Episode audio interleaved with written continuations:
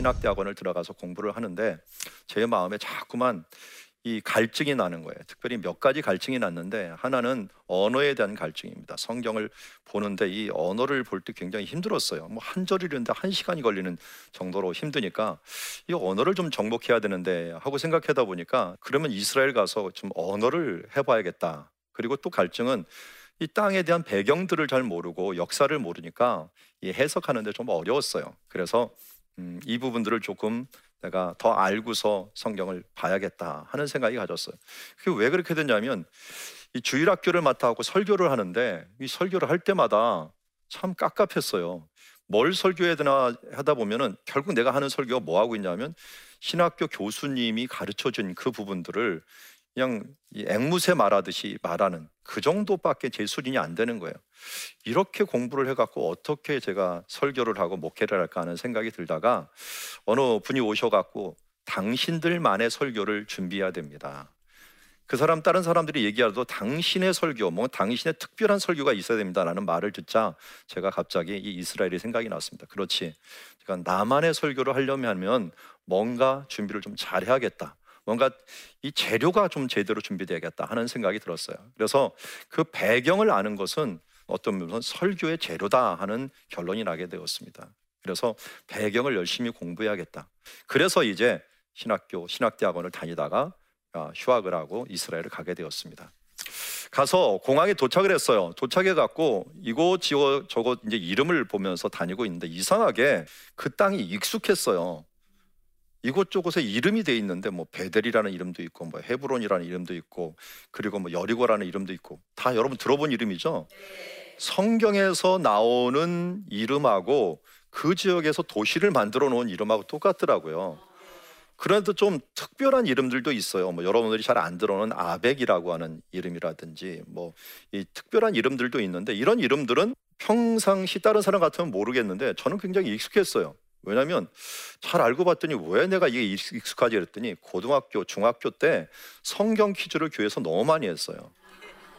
그래서 성경 퀴즈 이 그 상품 받느라고 열심히 제가 어, 성경 공부를 했던 적이 생각이 납니다. 심지어 공책을 하나 해갖고 족보 연구한다고 이상하다. 이 창세기의 족보하고 열왕기 상의 족보하고 예수님의 마태복음 족보하고 이게 뭐가 틀리다 해갖고 막 비교하고 막 머리를 짜매 싸매던 그런 적이 생각이 났는데 그런 고민했던 흔적들이 어떻게 보면 이름으로 남았고 지명들도 성경 퀴즈 하다 보니까 주로 지명 얘기하더라고요. 거기는 어딥니까? 하면 제가 그걸 알려면은 또 지명을 연구해 갖고 이름을 알고 있다 보니까 그 공부했던 그 기억이 너무나도 남아 있어 갖고 가는데 그중 어 이거 성경이 이거 어디에 나오는 건데 어디에 나오는 건데 하면서 너무나도 익숙한 것을 보게 되었습니다. 아, 이런 여러 가지 요소들이 이제 이 저한테 큰 힘이 되었고요. 그래서 우리가 이 힘들어하는 성경 지리가 저는 이 땅에서 너무 쉽게 가깝게 다가온 것들은 하나님께서 저를 그쪽으로 인도하셨고 미리 준비하셨다. 그래서 하나님이 준비하신다는 뜻이 뭘까요? 여호와 이래 네, 저도 보면 제 인생을 돌아보면 아 하나님께서 다 인도하셨구나 준비하셨구나 내가 한 게 아니구나 하는 생각들을 더 많이 가지게 됩니다. 자 그러면서 음, 언어를 이제 공부하기 시작했어. 당장 히브리어를 배워야 되니까 사람들하고 소통을 하려면은 어, 히브리어, 현대 히브리어를 배워야 됐어요. 그래서 현대 히브리어가 여섯 코스가 있는데 그 중에 이제 한 코스, 두 코스를 가는데 두 번째 코스를 가는데 책의 교과서에 이런 말이 있는 거예요. 유목민들에게는 두 가지 법이 있다. 하나는 피해 보복과 손님 대접이라고 하는 정신이 있다라고 하는. 그래서 그때는 아 그렇구나 해고 갔는데 조금 있다가 제가 성지를 방문하면서 헤브론 마무레라는 곳을 갔습니다. 사람들이 잘 못 가는 지역인데 그 마무레라는 곳을 가갖고 저는 그 장소에 가면은 항상 무슨 생각을 하냐면 성경에 무슨 사건이 있었지? 그리고 여기에서 이 성경에 있는 인물들이 무슨 생각을 했을까 하면서 거기 서갖고 한번 돌아보고 앉아갖고 좀 묵상을 해봅니다. 그러면서 느꼈던 것 중에 하나가 아브라함이 마무리에서 크게 두 가지 사건이 있었어요. 하나는 어, 자기 조카 롯이 잡혀갔고 저 멀리 단위로 잡혀갔다는 이야기를 들었습니다. 그리고 나서 자기 집에서 기르는 사람 318명하고 주변에 있는 동료들하고 같이 쫓아갔던 일이 있어요. 두 번째는 어, 여기 천사가 지나가다가 천사가 지나가다가 세 명의 천사가 지나가는데 이 아브라함이 천사인지도 잘 모르고 무조건 손님을 대접하다가 천사를 대접한 적이 있어요. 그리고 천사를 대접했는데 그 대접하고 난 다음에 그 이 사람들이 축복을 주죠. 그러면 이삭을 낳는다 하는 축복을 주었습니다. 그런 두 가지 일을 제가 기억하고 있는데 번뜩 아, 히브리어 성경 공부 또 히브리어 이 언어 공부를 하면서 배웠던 이야기가 성경하고 딱 연결이 되는 거예요. 그렇지 피해 보복은 아브라함이 롯을 구하기 위해서 전쟁할 때 사용했던 방법이구나. 또 세 명의 사람들을 대접한 것은 손님 대접 정신이구나 하는 것들을 깨달으면서 조금 더 연구하게 되었어요. 그걸 제가 가면서 이제 피해 보복 사건을 그래서 14장을 좀 충분히 그리고 아주 자세히 보았습니다. 봤더니 이 사람들이 어디에서 출발을 해버렸냐면 지금의 쿠웨이트 지역, 이란 지역 이쪽에서부터 연합군이 모여갖고 이 지금 있는 이스라엘 가나안 땅 사해 남쪽까지 오게 된다. 사해 남쪽에 소돔과 고모라가 있었거든요. 그곳까지 달려오게 돼요. 제가 얼뜻 재봤더니 2,000km예요. 2,000km나 되는 이 대규모 전쟁이 성경에서 나오는 첫 번째 전쟁이에요. 첫 번째 전쟁 치고 너무 크죠. 그런데다가 이 전쟁에는 분명히 연합군이기 때문에 몇만 명이 준비된 전쟁이었어요. 그래서 여기서 어마어마한 전쟁이 국제적인 전쟁이 일어나는데 왜 이런 전쟁이 일어날까 봤더니 이 소돔과 고모라 지역 옆에 뭐가 있냐면 염해라고 하는 소금 바다가 있어요. 소금 바다. 소금 바다가 있으면 뭐가 많다는 거예요? 소금이 많다는 거죠. 그리고 그 주변에는 바다의 소금이 그냥 일반 바다는 뭐 바다의 염도가 한 3%에서 4%라 한다면 여기는 30%예요. 심지어 이게 이 30%라는 것은 포화 용액을 말해 갖고 더 이상 녹을, 녹지 않는다는 겁니다. 어떤 것들도 녹지 않는 거예요. 여러분들도 들어가서 녹지 않아요. 그래서 바다가 나 못 받아주니까 올라가세요 하면서 사람이 딱 가면은 둥둥 뜹니다. 둥둥 떠요. 이게 그 바다가 이제 염의 사해라고 부르는 바다입니다. 그러니까 고대에는 소금을 만드는 기술들이 없었어요. 그래서 염전이 없다 보니까 어떤 일들을 했냐면 이렇게 소금 산이 있으면 거기서 산에서 캐갔어요. 근데 소돔과 고모라 이 지역에 소금산이 어마어마하게 많으니까 이것을 주변에 있는 사람들이 다 갖다가 먹으면서 평화롭게 살았는데 이 사람들이 어느 순간에 욕심을 부린 거예요. 그러면서 매점 매석을 시작하면서 저 멀리 있는 사람들이 소금이 부족하니까 어떻게 보면 대규모 군대를 몰고서 이곳까지 오게 됩니다. 근데 몰고 오는데 잘 보면 소돔과 고모라로 직접 오지 않고요. 삥 둘러와요. 고대 전쟁이나 지금 전쟁이나 똑같은 것이요. 이렇게 둘러오는 이유 중에 하나는 소돔과 고모라로 바로 오면은 소돔과 고모라가 연맹한 나라들이 있어요. 주변에는. 연맹한 나라들인데 이 연맹한 나라들이 굉장히 위험하고 힘들어요. 잘못하다가 소돔과 고모라를 치다 말고 뒤통수를 맞는 수가 생기거든요. 그래서 먼저 연맹한 나라들을 쭉쭉쭉 치는 거예요. 그래서 몇백 킬로를 삥삥 돌면서 치다가 그 주변 거를 다 치고 나서 이제 소돔과 고모라 쪽으로 쳐 나가는 모습을 보게 됩니다. 근데 거기에 마침 누가 있었어요? 자기 조카 롯이 거기에 머물고 있었죠. 롯이 이때 전쟁에서 지면서 잡혀갑니다.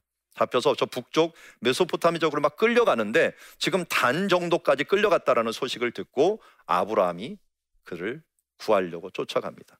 근데 사실 말이 안 되는 게 그 사람들은 몇만 명의 군대고요. 아브라함은 기껏해서 318명, 또 주변 친구 해봤자 1000명 이 정도밖에 안 되는 사람 치고 몇만 명을 전쟁한다는 건 일단 상대가 안 됐어요. 그런데 그가 간 이유는 뭐냐? 그가 바로 피해 보복자요, 기업 무르는 자이기 때문이에요. 그래서 피해 보복이라고 하는 것은 한편으로는 기업 무르는 자가 돼요. 왜냐하면 누군가 잡혀갔어요. 잡혀갔는데 잡혀갔는데 그 사람을 구해내는 것은 기업 무름이고요. 구해낼 때 그 사람들을 괴롭히는 사람들을 치는 것은 피해 보복이에요. 그래서 피해 보복이라는 단어하고 이 기업물이라는 단어하고 똑같이 히브리어로 고엘이라는 단어를 쓰는데 어떨 때는 피해 보복, 어떨 때는 구속 혹은 기업 무르는 자 이런 말을 쓰는 것을 보게 됩니다. 그래서 아브라함이 기업 무르는 자로서 그를 쫓아가는데 어디까지 쫓아갔느냐? 318명을 나누고 가는데 그가 가서 이거 갖고 전쟁이 도저히 안 될 것 같으니까 어떤 방법을 쓰냐면 밤에 습격을 해요. 우리 성경에 보면 밤에 300명을 데리고 습격했던 사람이 누구죠? 기드온의 300용사 기억하시죠?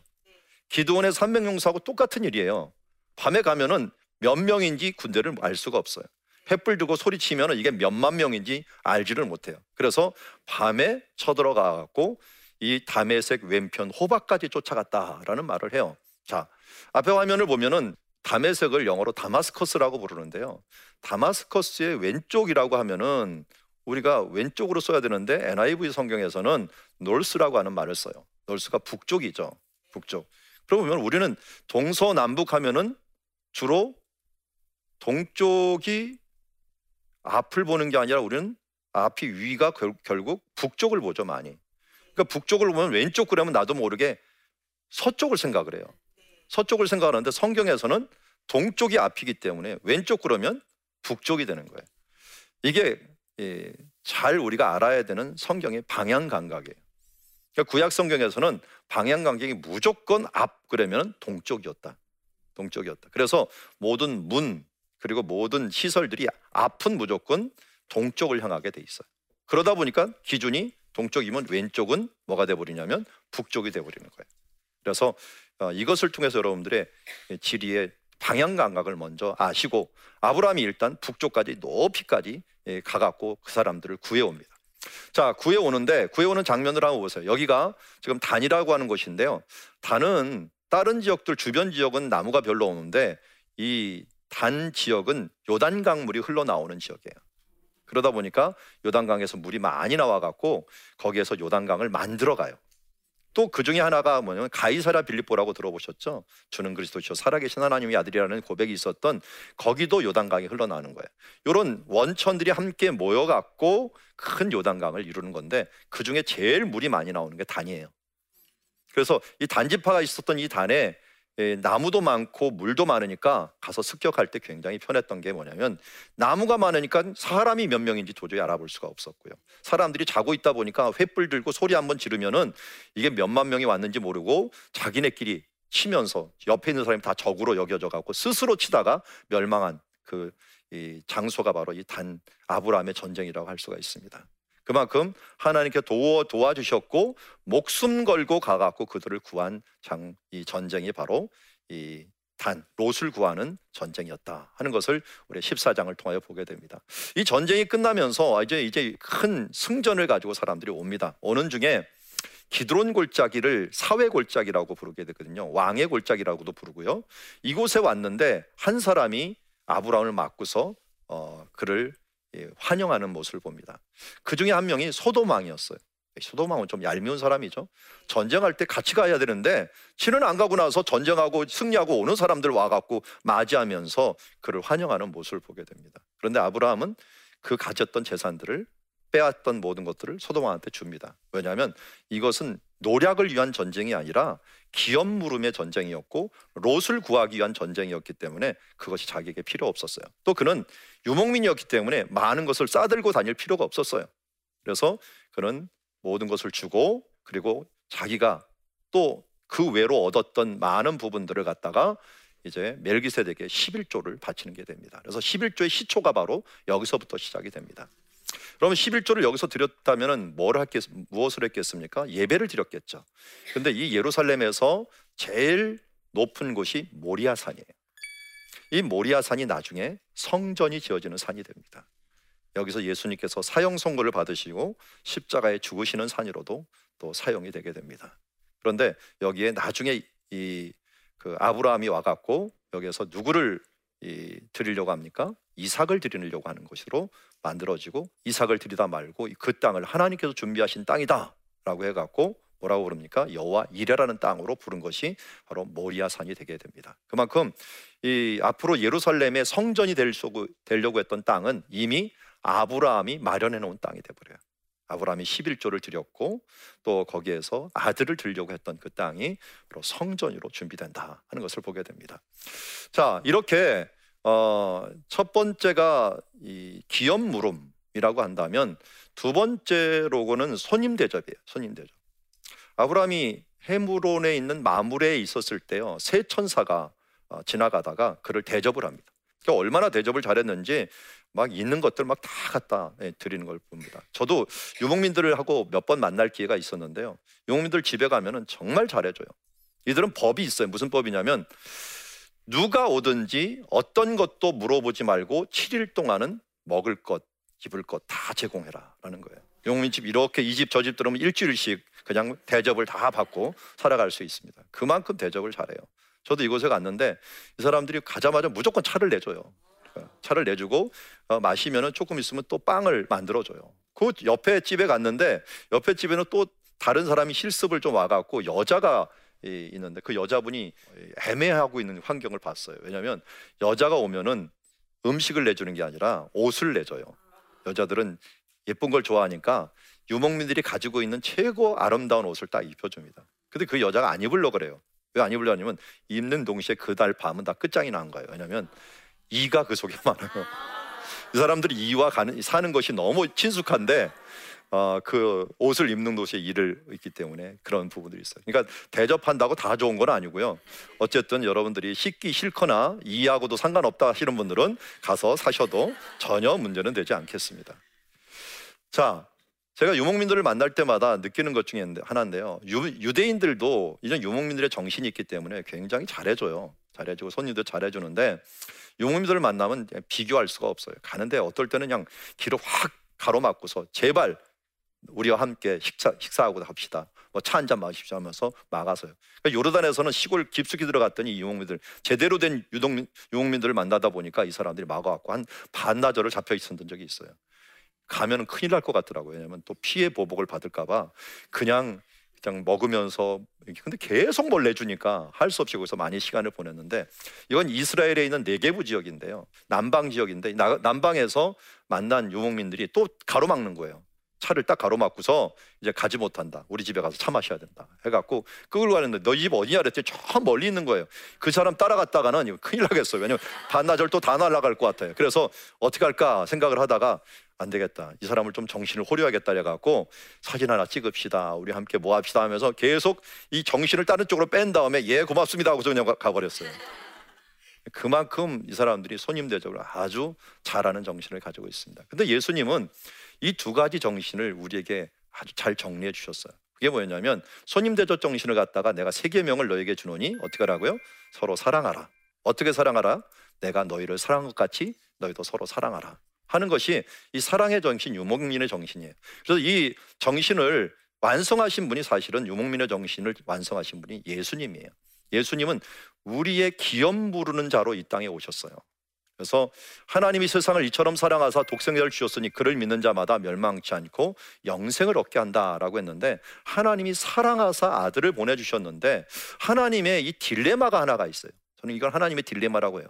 너무 사랑하는데 사랑하지만 정의의 하나님이기 때문에 그를 버려야 되는 이런 안타까운 마음이 그에게 있어요. 자, 내가 너무 사랑하는데 잘못하고 있어. 그럼 어떻게 할까요? 다 용서해 줄까요? 사랑하기 때문에 용서하는 것도 말이 안 돼요. 또 정의 하나님이에요. 정의 하나님은 어떻게 해야 돼요? 반드시 심판을 해야 돼요. 심판을 해야 되는데 또 용서를 해줘야 돼요. 이 두 가지 사이에서 하나님은 참 힘드세요. 사랑과 정의가 항상 같이 하기가 굉장히 힘든 모습을 보게 됩니다. 그런데 예수님께서는 이것을 어떻게 완성하셨느냐? 십자가에서 완성하신 것을 보게 됩니다. 우리의 기업 물음을 어떻게 할까요? 우리는 죄를 졌기 때문에 죄의 값은 사망이에요. 그러면 우리 기업을 무르기 위해서는 어떻게 돼요? 우리의 죄를 대신해서 사망, 죽음을 각오하셔야 돼요. 그래서 십자가에 죽으십니다. 그게 바로 예수님이 우리의 완벽한 기업 무르는 자요 또한 피의 보복자로서 이 땅에 오셨다는 것을 말씀하고 있고요. 또 한편으로는 예수님께서 바로 우리를 사랑하시되 자기의 목숨을 주기까지 사랑하시고 아버지의 사랑을 더 우리에게 표현하죠. 우리가 아직 죄인 되었을 때 그리스도께서 우리를 위하여 죽으심으로 하나님이 우리에 대한 자기 사랑을 확증하셨다라고 말씀하고 있습니다. 그래서 십자가는 예수 그리스도는 바로 이 유목민의 법을 완성하고 사랑과 공의의 법을 완성한 것이다라고 할 수 있을 것입니다.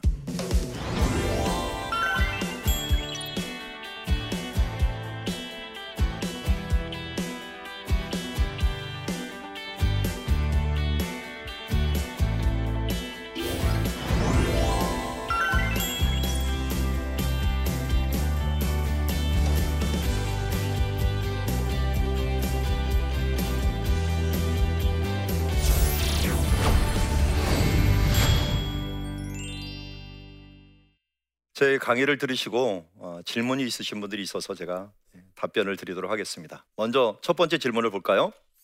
교회에서 권사로 있었지만 사실 성경의 지리와 지명들이 어려워서 신앙의 깊이는 늘 제자리인 듯 합니다.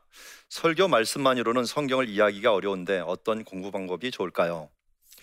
저희 아버님이 소천을 얼마 전에 하신 다음에 저희 어머님이 성경 치기를 시작했습니다. 성경을 컴퓨터로 치는데 벌써 40번을 치셨어요.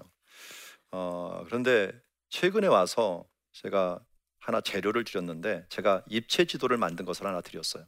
그랬더니 입체 지도를 옆에 딱 놓고서 성경 치기를 하는데 그 다음부터 성경 보는 눈이 틀려졌대요. 야, 이 성경을 보다 보니까 그전에는 그냥 지명을 대충 쳤는데 보니까 그 장소가 어디지 하면서 쳐다보고 또 제가 입체 지도다 보니까 그게 아, 산에 있는지 평지에 있는지 골짜기에 있는지 이런 부분들을 보면서 아, 도움을 받았다고 하면서 지금도 계속 성경을 보실 때마다 보니까 너무 좋다라고 이야기를 합니다. 성경 지리를 아는 것들은 첫 번째로 지도를 입체적으로 보는 게 굉장히 중요합니다. 그래서 입체적으로 잘 보고 나면은 그게 성경이 확 다가오는 것을 보게 됩니다. 그리고 나서 여기서 이제 끝나는 게 아니라 배경 공부를 조금 해야 됩니다. 아무래도 예, 공부를 한다는 것들, 특별히 신앙의 재료를 얻는다는 것 쉽지 않은 일이에요. 그래서 어, 제가 이제 역사지를 보는 성경 같은 책을 봤는데 이런 분들을 한번 여러분들 읽어 가시면서 간접적으로 경험하면서 그 시대에 이런 뜻이 있었구나, 저런 뜻이 있었구나, 그것과 함께 통독을 하는 게 좋아요. 그래서 저도 통독 성경과 함께 만들었는데 책을 보고 통독하고 책을 보고 통독하면서 지리를 쭉 보고 통독하고 지리를 보고 쭉 통독하고 역사를 보고 통독하고 하면은 훨씬 더 성경이 풍부하게 되고요. 또 설 교를 들을 때도 그 배경을 가지고 들으면 굉장히 도움이 됩니다.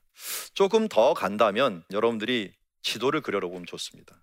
지도를 그래서 그 땅에 대한 부분들을 잘 보고 난 다음에 한번 그 사건들을 지도로 한번 그려보는데 제 책 뒤에 보면은 이제 지도 그리는 방법들이 있는데 그렇게 그려보고 제일 좋은 거는 이렇게 공부한 다음에 한번 가보시는 겁니다. 그래서 백문이 불여일견이라고 또 보고 하는 그런데 공부 안 하고 하면 꽝입니다. 그래서 열심히 공부하시고 한번 가보면은 훨씬 더 도움이 많이 될 것입니다. 자, 두 번째 질문 한번 볼까요? 성경을 읽을 때 가끔 해석이 어색할 때가 있습니다. 히브리어는 늘 생소하고 가까이 하기엔 어려운 언어 같잖아요. 히브리어를 알면 성경을 더욱 잘 알 수 있을까요? 제가 역사지리로 보는 성경인데 히브리어를 물어봤는데요. 예, 그 땅에 살았으니까 히브리어를 아는다는 거 굉장히 중요합니다. 왜냐하면 일단 구약 시대 때 성경 사람들하고 지금 사람들하고 현대 우리 사람들하고는 굉장히 생각이 틀려요. 그러니까 예를 들어서 이런 말씀이 있어요. 헬라에는 지혜를 구하나 유대인은 뭘 구한다고요? 표적을 구한다 그래서 표적. 왜 이스라엘 사람들은 표적을 많이 구하냐면 그들은 이야기할 때 먼저 동사를 먼저 얘기해요. 그래서 나는 밥을 먹었다 하면 그 사람도 어떻게 얘기할까요? 동사를 먼저 얘기하면 먹었다 나는 밥을 이렇게 얘기해요. 그러니까 동사를 맨 처음에 말한다는 것은 동사를 중요시 여긴다는 거고 강조한다는 거예요. 그런데 우리나라는 동사가 맨 끝에 와요. 그래서 동사를 조금 다른 것보다 경시한다는 의미를 갖고 있어요. 물론 중요하긴 하지만 그래서 어, 이스라엘 식으로 보려고 한다면 어떻게 본다면 동사를 오른쪽에다 다 놓고서 보면은 그리고 오른쪽에 동사가 어떻게 쓰는 걸 먼저 보고 그 다음 문장을 보면은 이 사람들 식으로 보는 거예요. 그게 히브리식의 마인드예요. 그러니까 히브리식의 마인드를 가지고 봤으면 좋겠고요. 또 히브리어 자체를 좀 알아야 될 때가 있어요. 단어를 아는 것들 이게 어, 성경의 맛을 내는 아주 중요한 예, 요소 중에 하나인데요. 왜 이 맛이 잘 안 나냐면 히브리어의 특징들이 좀 있어요. 예를 들어서 어, 우리가 이제 히브리어는 아담을 지었다는데 아담 자체가 히브리어는 사람이에요. 사람. 그리고 어떨 때는 아담 그러면 사람을 얘기하는지 이게 아담이라는 이름을 얘기하는지를 모를 때가 있고요. 예수님도 이름이 구원이라는 뜻이라는 뜻이고요. 또 물론 여호수아도 구원이라는 뜻, 호세아도 구원이라는 뜻을 갖고 있어요. 그러니까 이름을 알면은 의미를 알아요. 예수님의 생애를 봐서도 알아요. 예수님이 어디서 태어나셨죠? 태어난 장소가 베들레헴이죠. 베들레헴이 빵집이라는 뜻이죠. 빵집. 벳이 집이고요. 레켐이 빵이라는 뜻이에요. 빵집. 근데 예수님께서 왜 빵집에서 태어났냐? 이름만 봐도 신기해요. 우리의 생명의 떡이 되시기 위하여 이 땅에 오신 거예요. 그리고 예수님이 일하신 장소가 어디냐면 가버나움이에요, 주로. 제일 많이 일하신 장소가 가버나움인데 이 가버나움의 뜻이 케퍼루 나훔, 나훔 선지자라고 아시죠? 이 나움이 위로라는 뜻이에요. 케퍼르가 마을이고요. 그 위로의 마을에서 사역을 하셨어요. 예수님의 사역은 그러니까 위로의 사역이에요. 또 한편으로는 예수님이 죽으신 곳이 어디예요? 예루살렘이에요. 예루살렘이 이르 샬롬이라는 뜻이에요. 그러니까 평 샬롬의 성, 평화의 성이에요. 예수님께서 예루살렘에 죽으심으로 우리를 하나님과 우리 사이를 화평하게 만드신 일 화목제로 죽으셨어요. 살롬의 제사로 죽으신 거예요. 그래서 하나님의 참된 평화를 이루었다. 그러니까 이름만 모아도 아 예수님의 사역이 아무데서나 일어나는 것이 아니구나 하는 것을 알 정도로 우리가 이미 이름을 알면 뭐라는 거냐? 히브리어를 아는 거예요. 그걸 가지고 히브리를 조금만 응용해 주시면 훨씬 더 성경을 풍성하게 볼 수 있는 그런 방법이 있을 것입니다. 역사와 지리는 성경을 볼 때 참으로 중요한 도구다 하는 것들을 저는 강조를 했습니다. 우리가 아, 하나님의 말씀은 현장에서 이루어진 것이고 그들의 문화와 역사와 땅을 기초로 했다라고 하는 것을 알고 성경 말씀을 읽으면 여러분들이 굉장히 도움이 될 것이고요. 이게 어떤 뜻일까 한번 상상해 보고 그것을 한번 이미지로 그려보는 그런 모습으로 역사와 지리를 한번 연구해 보시면 아, 제가 아, 의도했던 그런 또 제가 감격으로 받아들였던 그런 성경 공부가 여러분들에게도 같이 할 줄 믿습니다. 강의 함께 해주셔서 감사합니다.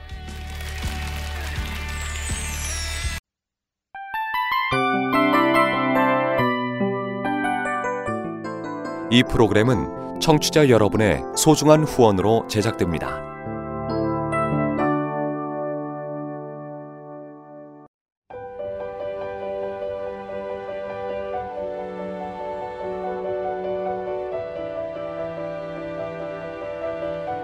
세상에는 수많은 교회들이 있지만 더 깊이 있는 말씀 강해를 찾기 위해 크기로만 교회를 선정하지 않습니다.